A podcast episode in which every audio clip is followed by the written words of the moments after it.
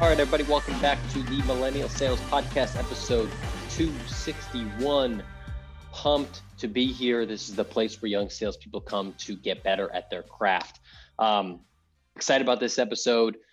We're kicking off November. We closed October strong. We're getting into it. We're getting towards holiday season coming up. We've got a great interview today with Kara Feldman. Before we get to um, all that good stuff, let, us just talk about Kara for a second. She's a badass. We had a great, great conversation. I was so jazzed up after it.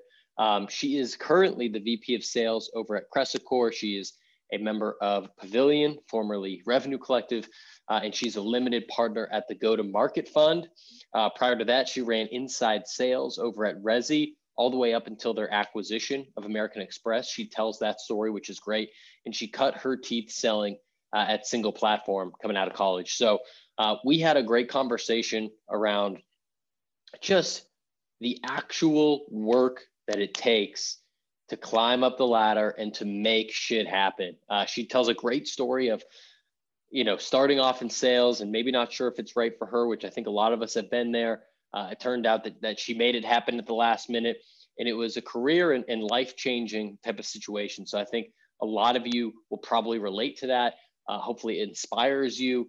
Um, she's someone that I certainly look up to uh, and is a very motivating person. And so I think you're going to really enjoy this conversation. Um, before we get to that, let's have a quick word. Um, first, if you haven't followed us, if you haven't subscribed on Apple and Spotify and YouTube, please do so. That's really the thing that keeps this show going, gives us a broader reach, helps us reach more people. Um, I'm also Tom Alaimo on LinkedIn, add me, and Tommy Tahoe on Instagram and Twitter. So feel free to hit me up there as well. Um, the sponsor of this podcast is Postal.io. Postal, the OG sponsor of the Millennial Sales Podcast, they help create uh, and curate experience.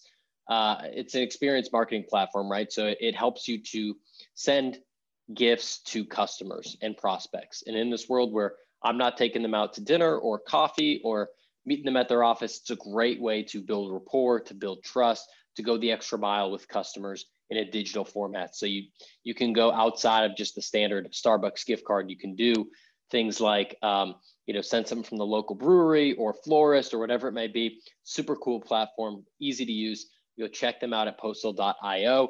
Again, please make sure you're subscribed to this podcast wherever you're listening.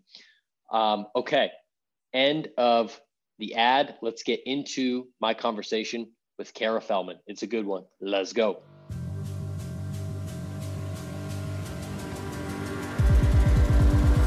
All right, Kara Feldman coming from beautiful Los Angeles, California. Good evening. How are you? I'm great. How are you? I am doing well. I'm doing well. Excited to have you on the show. I'm happy that we finally were able to make this happen.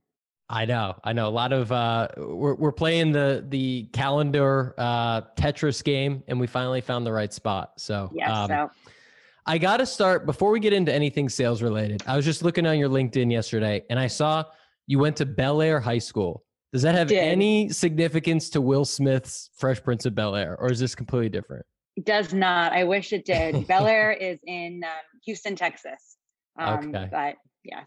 I can't claim that fame. I guess now living in California, if I was, you know, Bel Air, but nope, not there.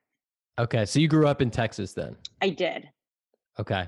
And then I saw you went to Georgia and then afterwards you landed up in New York. Is that right? Yes. So I moved to Manhattan two weeks after graduating um, and signed a lease without a job. Um, just, you know, crossing my fingers that I would get a job uh, that can afford to pay New York City rent. Um, and that's another story but we'll probably get into that at this at some point in the podcast today but yes moved to manhattan right after college. Let's no let's let's start there because um, you're not the first guest that i've had on that they moved to either new york or san francisco straight after college no job. I'm gonna figure it out. So like walk me through you left georgia didn't have a job uh, but you just said like i'm gonna figure something out yeah, so we'll back up a year. So my senior year, going into senior year, I interned in Manhattan at Ogilvy and Mather. Um, I was an advertising and psychology major. I was convinced that I wanted to work at an ad agency. Yeah. And I randomly roomed in an NYU dorm with a girl um, named Ellen, who became one of my best friends and my roommate for many years in Manhattan. And at the time, we decided, okay, well, if you get a job and I get a job after college, we should live together. Um, and she was in a rotational program at Morgan Stanley. And so she called me in April um, and said, Hey, you know, I got the job offer. Um, I'm going to be moving to Manhattan. We should live together. And I said, Okay, but I don't have a job yet. You know, advertising agencies don't hire months in advance like banks. Um, yeah. I really can't sign on the dotted line yet. He said, Okay, well, keep me updated. Um, so May came, uh, graduation's around the corner, and she's like, Hey, look, like, you got to find an apartment now. Manhattan is absolutely wild May, June, and July for apartments. She said, All right, let's do it. Um, I, I, hope I get a job. Um, I was interviewing at the time at a couple places and I signed the lease probably May 15th. Um, and I moved to Manhattan uh, Memorial Day weekend. So just two weeks later. Um, wow. So I landed a job right after, you know, the week of graduation, I had job offers really lined up, but it was sign the lease, get a job, move to Manhattan, and then figure out if sales is the right career for you. Yeah. So so was that first job in advertising or what was the first job? Yeah, so it actually ended up being in sales, um, okay. but I wasn't looking at sales jobs. So I actually have a recruiter to thank for where I am today. I was interviewing at Scripps Media, um, part of Food Network at the time, and I wanted to be in the ad research space. And the recruiter said to me, You could do this job, you're qualified, but you're going to be miserable. You're too social, wow. um, you have great communication skills, you need to be in sales. And I said, Oh, I don't really want to be in sales. You know, I don't know anyone in sales. I don't know much about it. And she said, Unfortunately, we don't have an entry level sales role um, under our team right now, um, but you should look into a couple companies. And she pointed me in the direction of Yelp. Um, so Yelp was one of the companies I interviewed with and had a job offer. Um, but I actually decided to not take that offer. Um, and a distant cousin of mine had been working at a startup called Single Platform. And I interviewed with them I got an offer with them and I weighed the pros and cons of going to a company that, you know, is stable, publicly traded, has a huge sales force um, versus a startup. And it was a really hard decision. I, I, you know, phoned a lot of friends to figure out what yeah. was the right move. Um, and I ultimately decided to go to single platform. And that was absolutely the best decision um, in my career. Yeah. Did did you your parents or older siblings or anyone like that like was anyone in sales or was anyone in like startup world or this was like you were the first to do it everyone in my family has a phd in psychology literally okay. no kidding. so i am i am the black sheep of the family um, they tell me that i'm the smart one uh, to get out of education and go into business um, but no i was the first person in my my family to go into sales in the startup world i'm the risk taker um, yeah. and and here i am today but i mean by being in sales for you know nearly a decade like you pretty much have a degree in psychology, wouldn't you say? Yeah, absolutely. I think that my, you know, I un, one of my majors in college was psychology, and yeah. I think about the way that you're talking to someone and how are you positioning things or how do you make sure that the prospect feels like they're winning right there is so much psychology that goes into selling um, and so i do think that that does come into to handy so when you walk into single platform it's single platform right correct so you walk in there day one, fresh out of college, brand new city, you know, the city of dreams in, in New York. Like, what is your what's your mentality and like what's your initial experience um, in that world, like going through sales training? Yeah, so this is actually my favorite story to tell. And it is so humbling and also so inspiring. So I joined the team. There was 20 people in our training class. It's a two month program. It's very much Wolf of Wall Street style. You got to do it. If you don't do it, you're fired. Um, you have two months to prove that you can hit 80% of your ramp training goal. It's heavy cold calling, one call closes, very transactional. And on the second to last day of training, I was not at 80% to goal. So I was like, sales is not for me. Um, you know, I moved to Manhattan and my dad said, You're on your own. Um, and I wasn't going to make commission because I wasn't going to hit goal. I was actually going to be let go.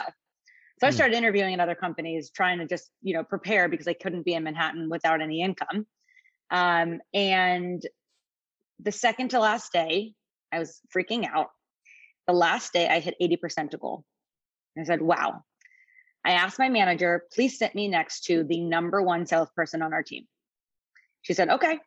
So I sat next to the best person. Her name was Vita at the time, and she actually lives in California now. So I, I owe her a visit.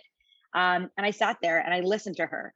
And I stayed late every single night and I listened to the top reps. I we didn't have recording tools or anything like that, you know, back in the day. And I just added another headphone in and plugged in and sat there. I took notes. I wrote out scripts for myself. I had sticky notes all over my computer, just reminding me when to pause, when to bite your tongue, you know, when to ask a closing question. And that my first month out of training, I was number three in the company. And at the time, there was about 65 sellers. Wow. So I went from almost being fired to number three in the company in 30 days.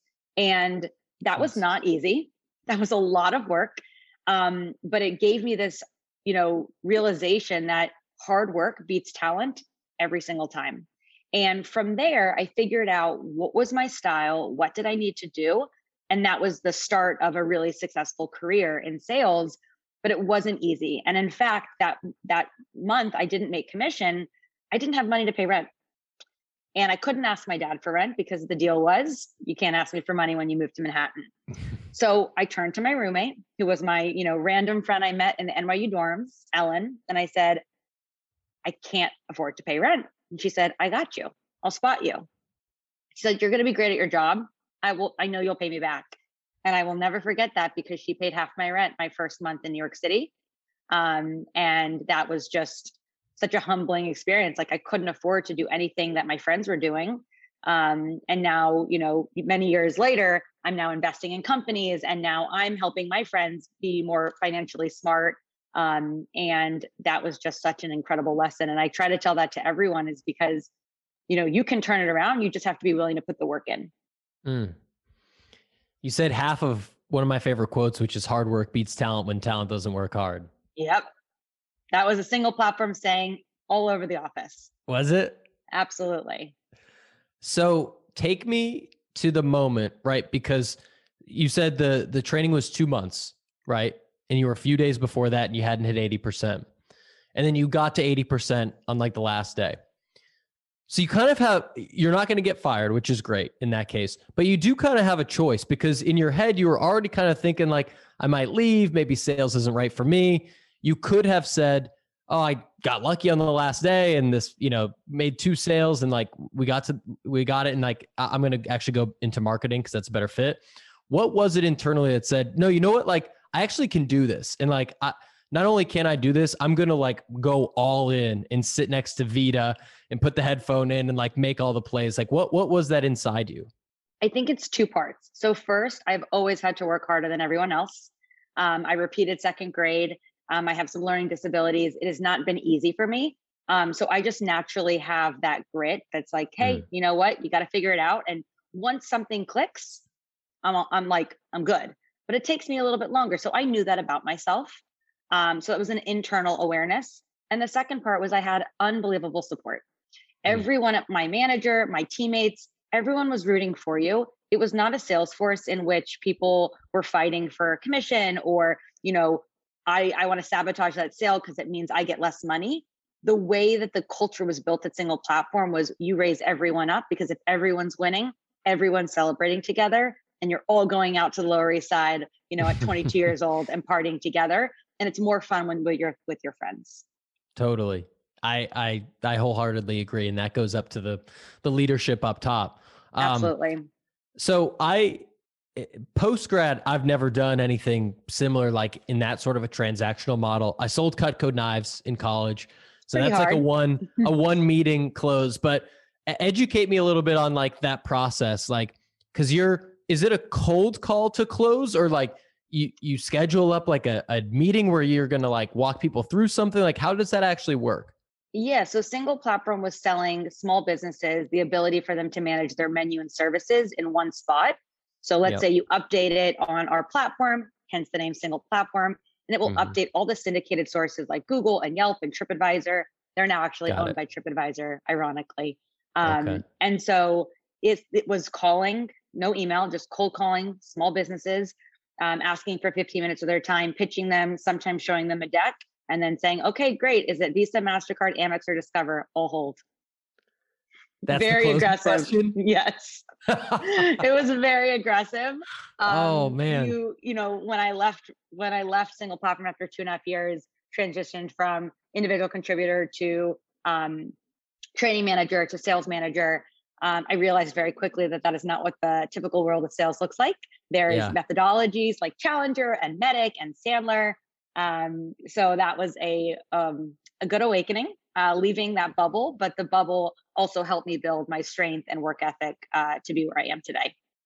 That's wild. That's a great way to cut your teeth. How many Oh, how yeah. many sales would you need to make like in a in a week? Is it like 5 or like 20? So the monthly quota at that time, just 100% outbound on your own, no support from an SDR, was a sale a day. So 21 sales. Sale a day. Okay. Man, Mhm. that's intense.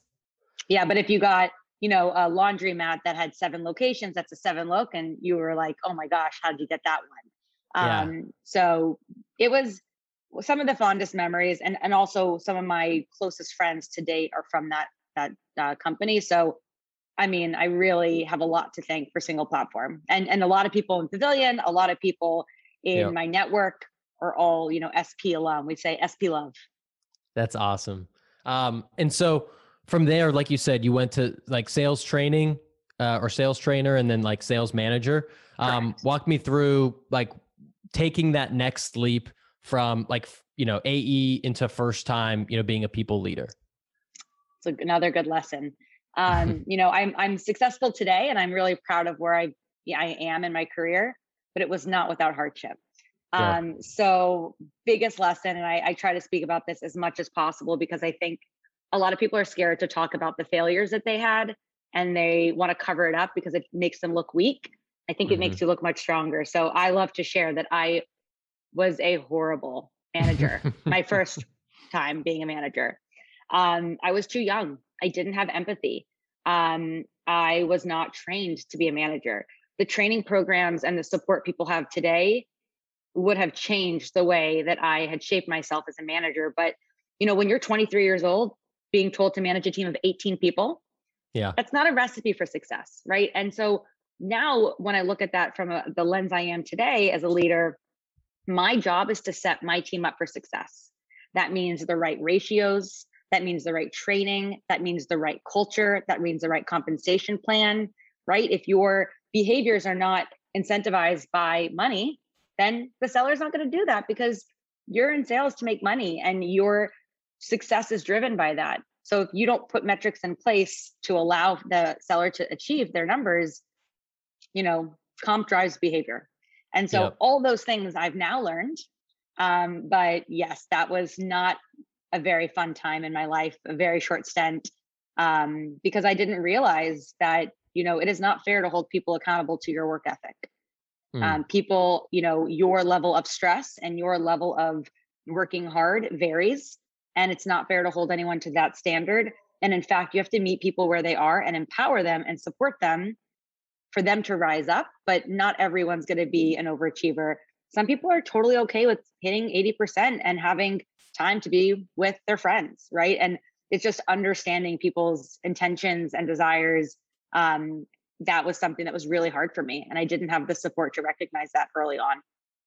Can we can we go a little bit deeper on Yeah. this? Um, because I was I was a player coach. I'm trying to think how old I was. Probably 25.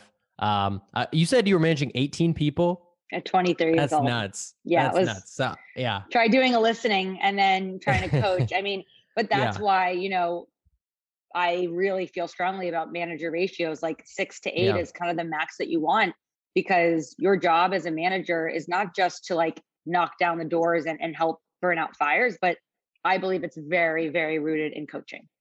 Yeah.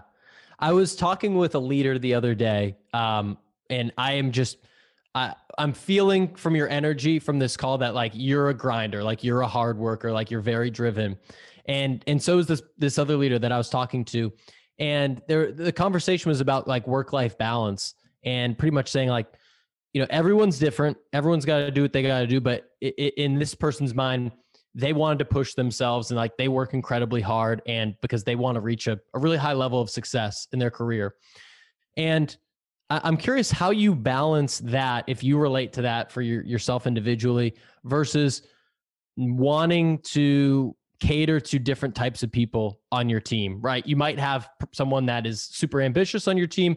You might have the person that does, you know, want to just work 35, 40 hours a week, like hit 90% of plan, spend a lot of time with family, whatever it might be. Uh, and then people like all over the map, uh, probably in between those two areas. So I'm just curious, like, how do you actually cater to all of those different types of personality types and ambition levels? Yeah, I think that's a great question. No one is the same, right? And yeah. that was also something that when I was 23, again, I didn't have the empathy to understand that not everyone was like me. Um, now, the way I think about it is you have to understand individually what that person wants in life, not about sales, not about their job, like what motivates them, what do they like to do outside of work, you know, what's going on in their day to day. Those things are going to help drive their motivations, and motivations change, right? So I think that you have to treat every single person as an individual person. And mm-hmm. when you try to cookie cutter approach, it will not work. Very clear. Um, I will say that work life balance when I started at Resy was really, really difficult for me. I found myself answering emails for my reps at 11:30 at night because I felt I had to do that to show them that I had their back. Um, I didn't take many vacation days because I didn't feel like I could afford to, and I actually moving to Cresicor um, had this. You know, I had a month off between my two jobs um, intentionally to really reflect. And one of the things that I promised myself in this job, and I learned that, you know, later on at Resy was my work life balance is important because if I'm always on, I will feel burnt out. And if I feel burnt out, and it takes me a lot to feel burnt out, I need to prevent that from happening to anyone that works, you know, with me. Yeah. So a couple of rules that I've put in place. These are rules that I am very open in sharing in an upfront contract, uh, whether that's to my CEO or to the people on my team um, is a, a couple things. So one is when, you know, during the weekend, don't expect an email from me. And if you email me, don't expect a response unless you type urgent in the subject line. Nothing, we're not we're not brain surgeons. There's nothing life threatening. Enjoy your weekend. It's for you. So that's like weekends really work is off limits unless there's something pressing and type urgent in the subject line. Yep. Um, after hours, Slack. If if you need me after hours, here's my cell phone, call me.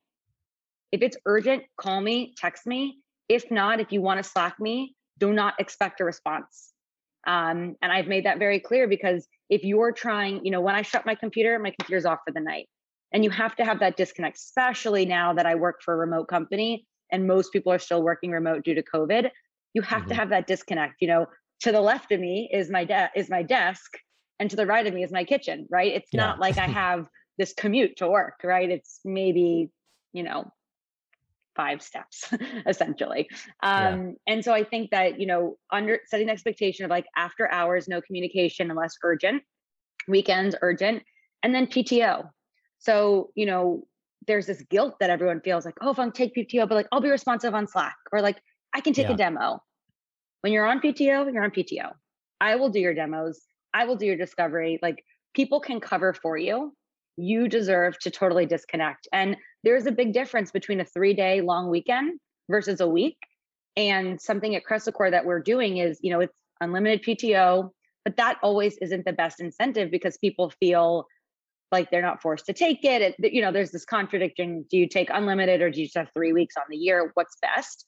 Um, but we as a leadership team have committed to saying, we're going to monitor that. We're going to, you know, hey, you haven't taken vacation in, you know, four months you know, where can you find time to take some time off?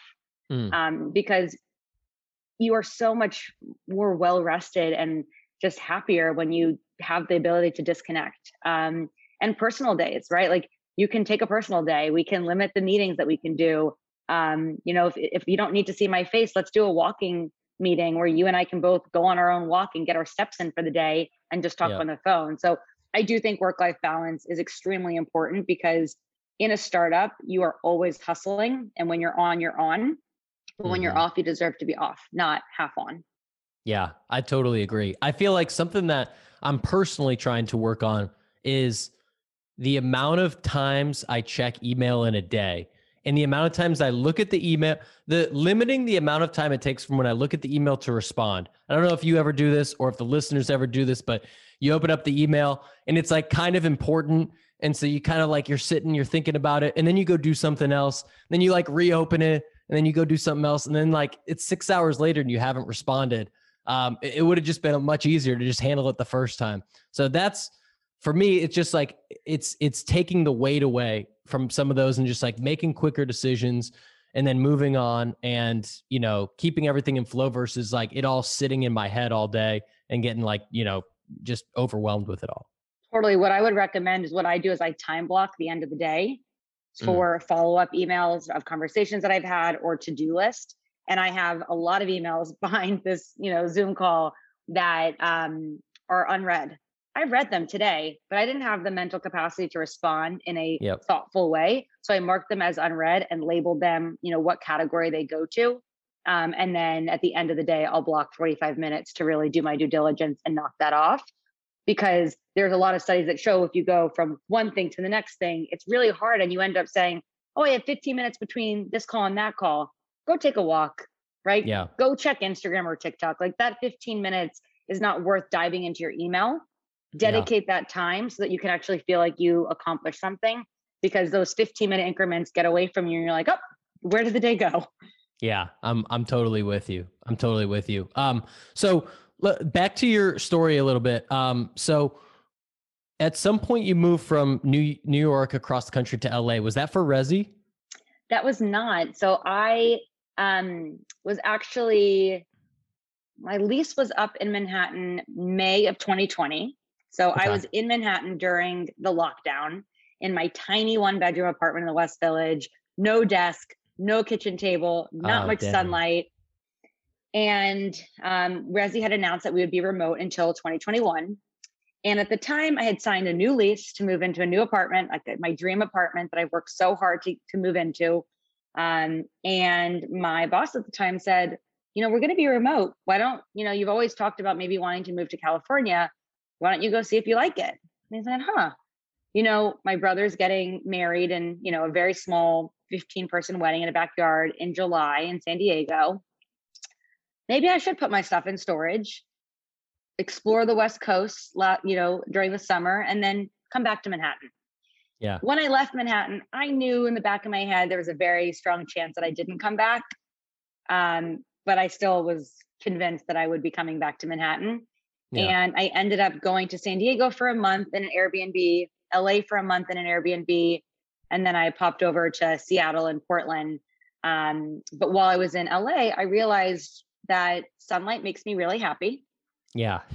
um, and space was something that I drastic like I just really wanted space. I wanted a clean, you know, marble countertop. I wanted a dishwasher and a washer and dryer. And yeah. I worked so hard in my career to get those things, and Manhattan made it really difficult to achieve.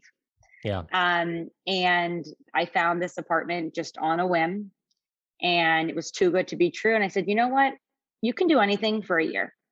If you love it, you'll stay, and if not, you'll go running back to Manhattan. And Manhattan's not going anywhere. Um, yeah. This past weekend was a year of living in LA, um, and I'm going to renew my lease to go month to month. And I love Manhattan, and I just went back um, but I think that slowing down a little bit um, and you know going on walks to the beach every day is not a bad change in pace. No, not bad at all. I noticed that you on your little West Coast tour, you you jumped right over the Bay Area, went right so over us to Portland. I was going to go to the Bay Area. Um, that was a plan of mine. And then when I decided to sign the lease, it was cut short. So it was okay, on the it okay. was on the agenda. I made it out to the Bay in March of this past year. Okay. Um, so I did I did get there eventually this year. Okay. Okay. Um, how has the the social circle been like moving during COVID? Was it weird like to try to meet people and stuff, or maybe you already had friends that lived out here? I had a couple friends, but no, I mean LA was really shut down. Um, yeah. basically until March. Um, I'm lucky that there is a group called NYC Meets LA, and oh, it wow. is a couple hundred people in a GroupMe. Um, there's a Facebook page. There's a ton of people that have, you know, kind of left that the New York lifestyle and joined LA. I do an outdoor yoga class um, on the beach on Saturdays, so nice. I've met a lot of people there. Um, and now I'm start. I mean, I'm going to my first like sales network event this week in Venice. Um, nice. So things are starting to open up, but really, I've been busy with this new transition. I left the country for a month um, in between jobs um, to seek the most of you know you know before my life is all startup world um, Yeah. do a little bit of traveling for myself and and been very busy with weddings so i haven't met that many people but i have a good a, a good amount of friends here that you know it's enough Yeah. Yeah. I, I want to learn a little bit more about your Resy days before you moved. Yeah. Um, because you seem to just have such a great run there. Like just getting, I mean, uh, not only was Resy a great company, but just getting promotion after promotion and moving up the ranks so quickly. Um, clearly you had learned a lot between your first management stint uh, and then your your time at Resy. So what was different? Like what were you doing differently, more successfully that you were able to, you know, see so much success there? Yeah. So before I got to Resy, I was at a company called Bitly for seven months. And Yeah. that was actually a really pivotal moment as well because I actually went back from being a leader to an IC. Mm-hmm. And I learned very quickly of things that worked and things that didn't work in another startup from a leadership perspective, from a prospecting perspective, from a sales training and enablement perspective. So that was a short stint, um, but the right decision to leave. Um, and when I joined Resy, I joined, I actually emailed them. They didn't have a job open for me. And I emailed and said, hey, you know, these are the things that I'm good at. And when I was at Single Platform, I built out a career progression program, a rotational program for sellers to go to product, to customer success, to marketing, to figure out if sales what you actually want to do because it's kind of a natural first job. And then you figure out Mhm. if that's something you actually are passionate about. So I emailed Resy, said, These are all the things that I'm good at. I'd love to talk. Um, and the recruiter had started that week. She emailed me and said, You should come meet with our CEO, Ben. So I met with Ben in the um, VC's office. They were they were camping out there at the time. No no Resy office, less than 30 employees at the time. And he said, "Look, you know, we have an outside sales team. It's about five people. Um, our investors say that we should, you know, really commit to an inside sales team. It's much more affordable. We hired someone. It didn't work. We fired them. You think you have what it takes? Kind of the conversation. Wow. I said, Yeah, I have a great training program with Single Platform. I've learned a lot from being at Bitly during the short period of time. I love the restaurant space. I understand how to talk to small business owners. Let's do it. Um, he said, Okay, good luck. Um, and I said, But I want to come with the intention to build the leadership. Like, I want to build the team. I want to Hmm. scale it. I want to get back into leadership. Um, and he said, Yeah, we'll prove that you can, you know, build our team.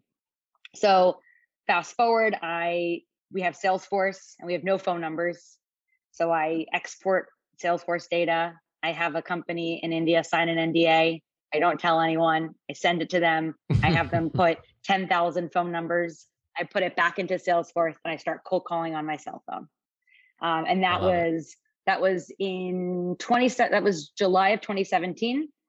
Um, and over that period of time, I scaled the team to about 17 sellers and three managers Wow. um, and to the exit of American Express. So I stayed on board about two years after the acquisition and saw that through.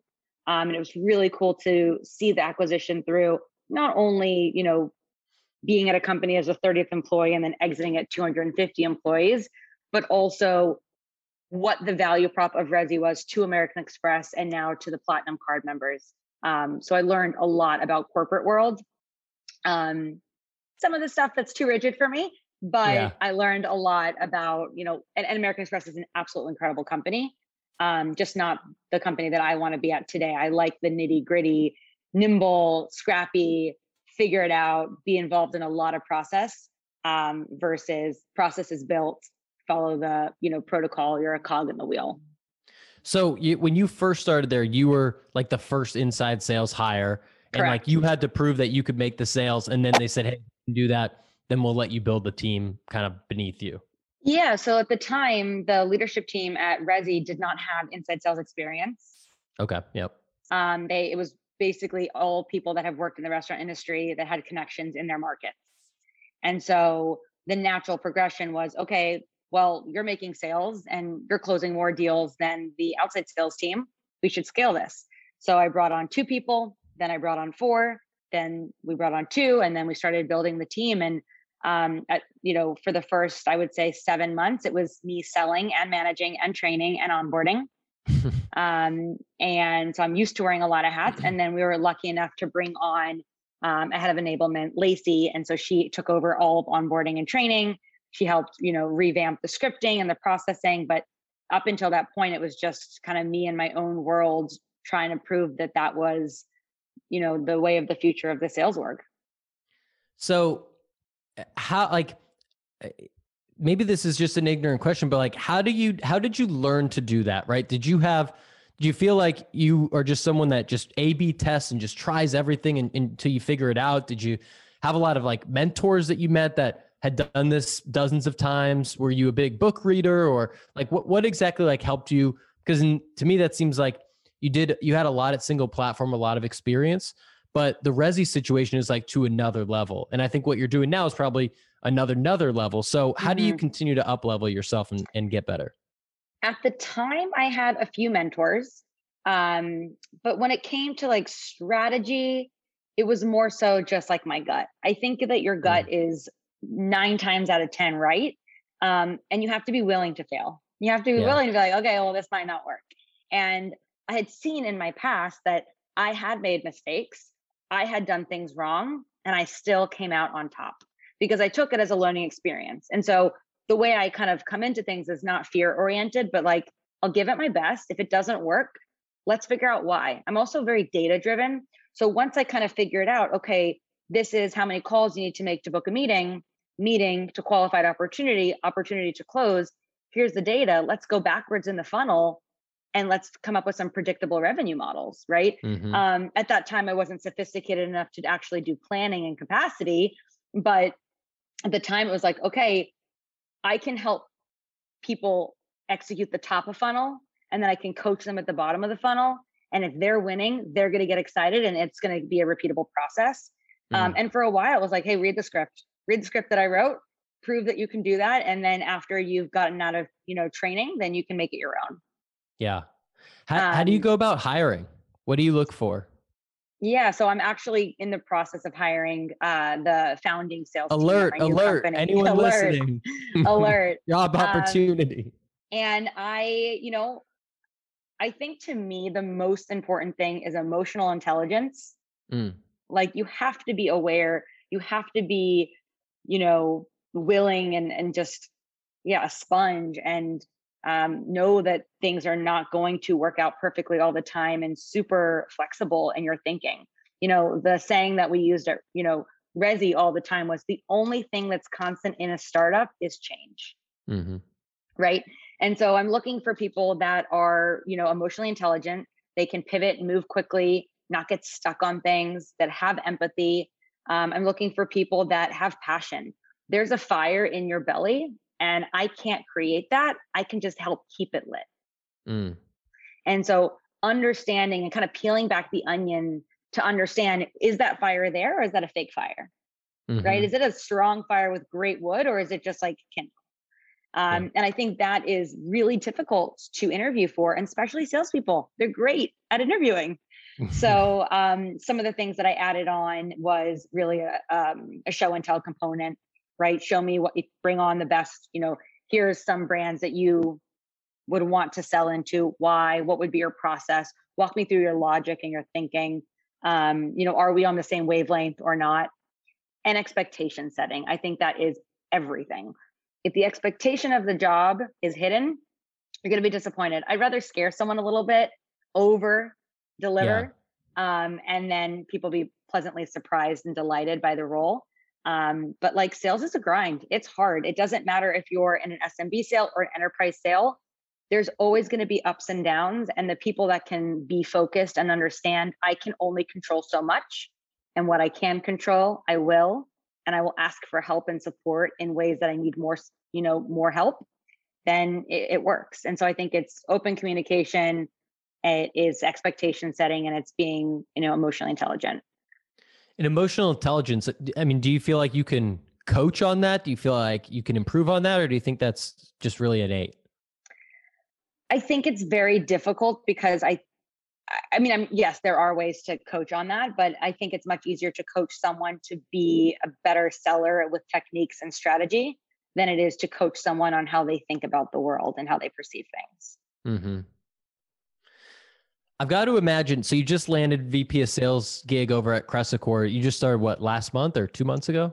I'm on, I think, 90 days right now. Okay. I just I just posted a blog article. Yeah, 90 days in. Okay.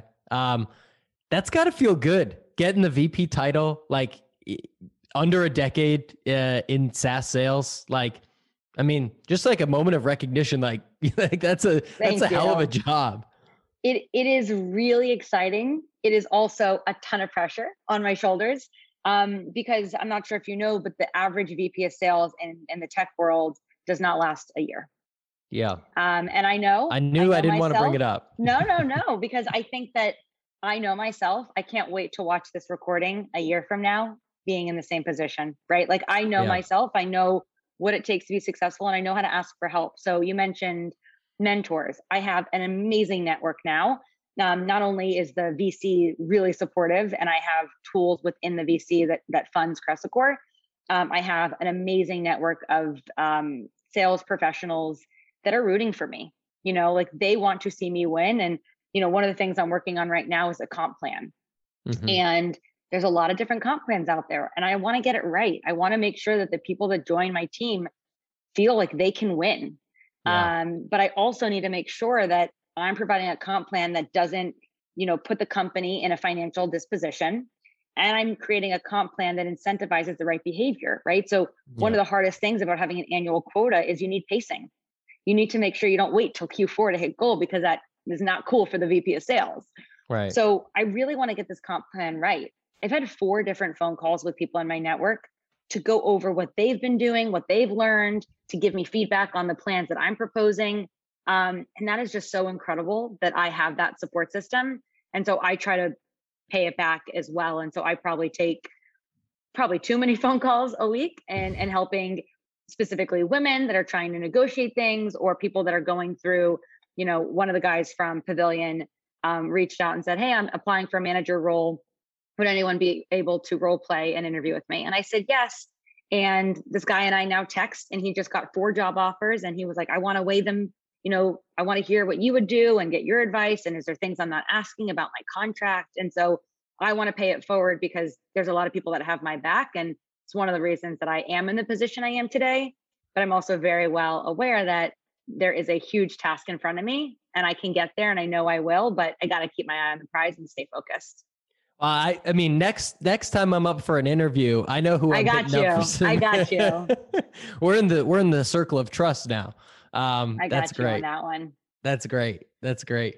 Um, all right, I I want to well before we I've got a few rapid fires before we get to that. Um, you, I did want to touch on you brought up you know a, a, lot of your focus that you bring on is is for female either sales leaders or aspiring sales leaders if they're say negotiating comp or their role or whatever it might be what what thoughts or, or what tips would you have for listeners um, that are young female sellers or uh, either maybe early sales leaders or aspiring sales leaders for um, you know how they should be handling their career and like what they should be thinking about yeah i like get giddy thinking about that because there's just so many small nuggets to provide, but it's confidence. Own it. Own the room. You are successful. You should not be ashamed of that. You should be proud. Um, I think that, you know, I was just on the phone with um, someone that I used to work with uh, that was under one of on my team. And she said, you know, they they offered me this title. And I said, what's wrong with that? She's like, it's too big of a title for me. I said, why do you think that? said, well, it just, it seems like a lot. Like this is my role today. That's a big jump. And I said, well, first of all, titles are kind of like, you know, everyone can have a different title for the same role. I said I would be more concerned with your compensation. But if they feel that's the title, you are qualified for it. You just have to own it. Mm. And she said to me, you know, you're right. Because if, you know, historically, if a man got that offer and was less qualified than me, the guy would say, yeah, cool and why am i think why am i doubting myself right why mm. am i not thinking i'm worthy of that um and so that there's still a lot of work to be done in the industry of like you are worthy you're just as capable um and i think that there aren't a lot of female sales leaders um you know the company i work for is based in the bay right how many vp of sales are women in the bay not that many right yeah so um i think that it's being proud and and and speaking and i try to do as many podcasts or webinars or you know, anything I can do to participate because I think just more people need to speak up. Um, I was just listening to something about it's called Women in Sales and Maternity Leave, right? Mm. And that is a really tough subject is leaving your job to raise a child and coming back and how do you balance working and being an executive um, mm. and you know those conversations are getting more common and more accepting um, but i would just say like be proud of who you are and what you've done and like don't be afraid to ask if you ask great the worst they can say is no But if you don't ask you could be shooting yourself in the foot because the person to the left of you could be less qualified and making so much more money because they were confident enough to ask yeah it's crazy how often just as as people we we put limiting beliefs on ourselves or we put limits on like what mm-hmm. our asks are it's actually funny um because we're, i know that advice was was for women but like even me personally everyone.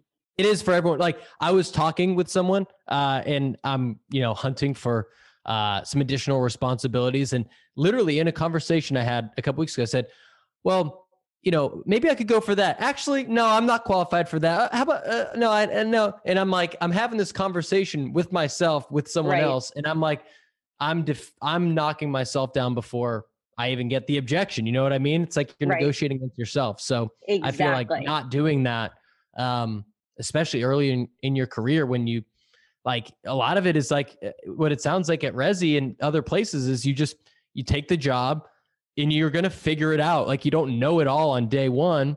If you did, then you probably took too small of a job, right? Correct. Um, and you're learning into it. Exactly. And there's a lot that I'm doing right now that I don't know. There's a yeah. lot at Resy that I did, I didn't know. But I think being honest and knowing, like, you know, this is what I think we should be doing. I'd love to get your opinion. Yeah. Um, back channeling. Um, what the team that I used to manage at Resy before I left, um, I helped, you know, we had three managers underneath me two out of the three were internal promos. And I use the term gut check. Just come to me when you need that gut check, but I trust your gut. And so mm. the idea is if you're unsure, bounce that idea off of somebody that you trust just so they can boost your confidence back up, right? The gut yeah. check isn't for me to contradict that thought process. If it's way out of left field, I'll say, eh, gut's not really there. But typically, if your gut is saying this is what I want to do, you just want that bounce back of like, yeah, thumbs up, go for it. And you're like, all right, good. And a lot of it is just building that confidence up in yourself. Totally. Because you're so scared to make the mistake. And so, like, the moral of the story today is like, I've made a lot of mistakes in my career and I will continue to make mistakes, right? That, that I'm human. Um, but I own them and I accept them and I share them because no one should have to make the same mistakes. And I think people just need to talk about that more. It doesn't make you less qualified. It doesn't make you less hireable. In fact, I think it makes you so much more desirable because you're aware of like, hey, I made this mistake in hiring the first few people at Resy. I'm going to be mindful. I'm going to communicate that to our new recruiter at Cresicor and say, hey, I have a little bit of PTSD. These are the things that I messed up in hiring for the first sales hires. I want to be super cautious of this. Can you go over my questions and make sure that I'm really tailoring it to that specific thing? She's like, yeah, totally.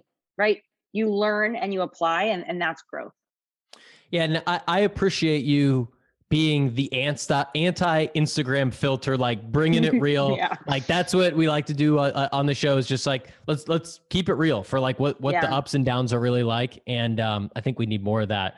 Um, all right, let me hit you with a few rapid fires before I let right. you get out of here. All right. Sounds good. Um, so, what is bumping in the Kara Feldman Spotify playlist or Apple Music playlist nowadays? Ooh, people are gonna make fun of me, but I am just still obsessed with the Justin Bieber album. I know, I know, you're right. gonna laugh, but I just the Justin Bieber album has been he just keeps adding more to the album. So I've been listening to that a lot. Um, yeah, that would be no shame it. there. I love it. Don't no no no shame at all. Um, okay, what what are any of the favorite like uh podcasts, YouTube? Uh, people you follow on LinkedIn, any anywhere where you go to learn, I guess. Um, anything that you tune into?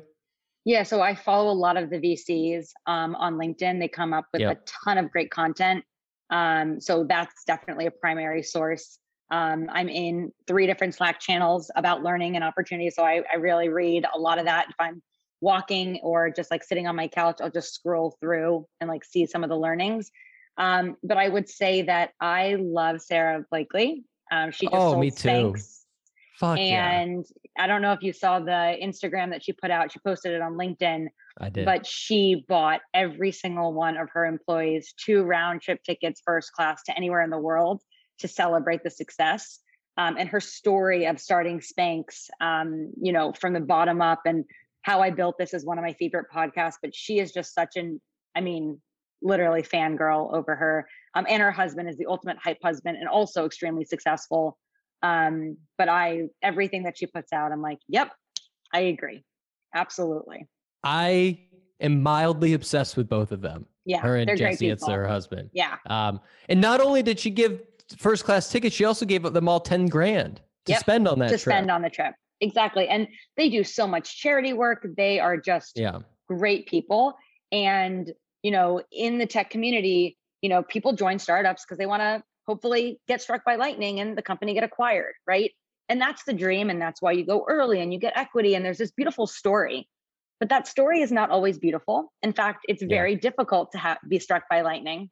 Um, and I think that Sarah shows the real vision of like, she took no money from anyone, like she struggled and then she did this. And it's like inspiring for people to understand like it did not happen overnight. It's been 25, 30 years of her building this. She's just turned 50. You know, she got married at like 37. Like she is the un-Instagram filter as well. And so Yeah. I am very transparent and blunt, and that's who I am. Um, and you know, now that I'm saying that out loud, I'm like, huh, maybe I do draw inspiration from that from her because she is who she is. Yeah. Um, and people are drawn to that. Good person to be inspired by. Um, Okay, a few more for you. Um, favorite book? It could be fiction, nonfiction, sales, non-sales, psychology book that your parents read because they're psychologists. Anything come to mind that has been uh, either a favorite of yours or impactful or something that you're you've dug into recently? Yeah, so I have to admit, I am not a reader. I don't Okay. love reading. Okay, um, I'm right. trying to get better at it. Um, there's quite a few sales books that I have read. Um, I did read um, the sale, qualified sales leader and MEDDIC over you know the break between my two jobs, but a book that really resonated with me very young, and I've sent this book to many friends, is called The Art of Happiness by the Dalai Lama, and it's the Hmm. Dalai Lama and a therapist talking to each other about life. Wow. That's going immediately into the Amazon shopping cart. Yeah, The Art of Happiness by the Dalai Lama. Okay. I like it. I like it. All right. My last one for you. You said you're passionate about the food space. You were selling in the food space. Um, give any recommendation. You haven't spent much time in the Bay Area, so I guess we'll do New York. Uh, I could I could give you a couple bay. I could give you a okay. couple bay. give but- me a couple but- Bay. Give me give me your top top one to two in New York City, Bay Area, LA area. Okay. New York City, if you are going for like Great Mediterranean, I would say 12 chairs. I would say that um, Shuko is my favorite Japanese restaurant in Manhattan. It's an omakase meal that's to die for. Okay. Um, and I love Chinatown dumplings. I have a dumpling tour, can send you those links. okay. Um, but yeah, so I love the, you know, hole in the wall dumpling spots in Manhattan. So those are three in Manhattan. In San Francisco, I was just there. I went to Robin, which was amazing omakase as well. They play hip hop music, really funky vibes. Loved Yeah. that. Swan Oyster was incredible. nice. Um, and those were the two that were like most memorable on that trip. Um, there's definitely a lot on the hit list to go to. Um, and then in LA, um, I would say there is this incredible taco shop um, in front of Whole Foods on Lincoln in Venice. It was Anthony Bourdain's favorite taco spot. 250 tacos, unbelievable. So I would say that is amazing. And then um, I have got to look up the name because I should know this by now. But I've been a few times and I'm not someone that loves to repeat restaurants in a new city until I've really gotten there. Um, but this restaurant I've repeated. So let me pull up my Resy plug for Resy. there we go. Um, pull up my past reservations so I could share that. And what's the name of that taco shop? It's just It's it's literally like this a taco shop. it's a food truck. Yeah. Got it. Okay. Um, do do do. I do love Great White in in Venice, which is very good. But the restaurant that I am thinking of is come on. Oh, I love Estela in Manhattan too. This is a very hard question for me to answer. but in in LA, Birdie G's is Okay. incredible. That would be my like favorite restaurant I've had so far. Okay. We're adding these to the list. Anyone in any of those areas, check them out. Um, Yes. Kara, this was a blast. Thank I you so much. I'm so happy this worked out. Yeah, me too. Literally months in the making. Um, but yeah, I'm, I'm happy. And if anyone wants to connect with me um, on LinkedIn, um, super active on LinkedIn and always happy to help, um, whether it's like finding the right job or trying to figure out how do you have a tough conversation with your manager um, or like what should you be getting in, in equity in a company right now is a wild place to be hiring. Um, it is definitely an employee's market. Yeah. Um, so everyone know their worth um, and, you know, do what's best for you. Um, but at the end of the day, like it's such a pleasure to be in sales and, and get to network. And, you know, this remote life allows you and I to be on the same coast, but have a really awesome conversation. Yeah, absolutely. I, I loved having you on. Everyone definitely go check Kara out on LinkedIn. If you're a Pavilion member, you can hit her up in the Slack channel there. Um, and for everyone else, we'll, we'll be back next week with another episode. So thanks, Kara. Appreciate you coming Thank on. you so much. Thanks for checking out that episode of the Millennial Sales Podcast. We're in the home stretch, November and December of 2021. Let's close this on a strong note. Please make sure you're subscribed wherever you're listening here. They'll help me grow this show and provide better content for you. Otherwise, hit me up on LinkedIn, Tom Alaimo. I'll see you there. Peace.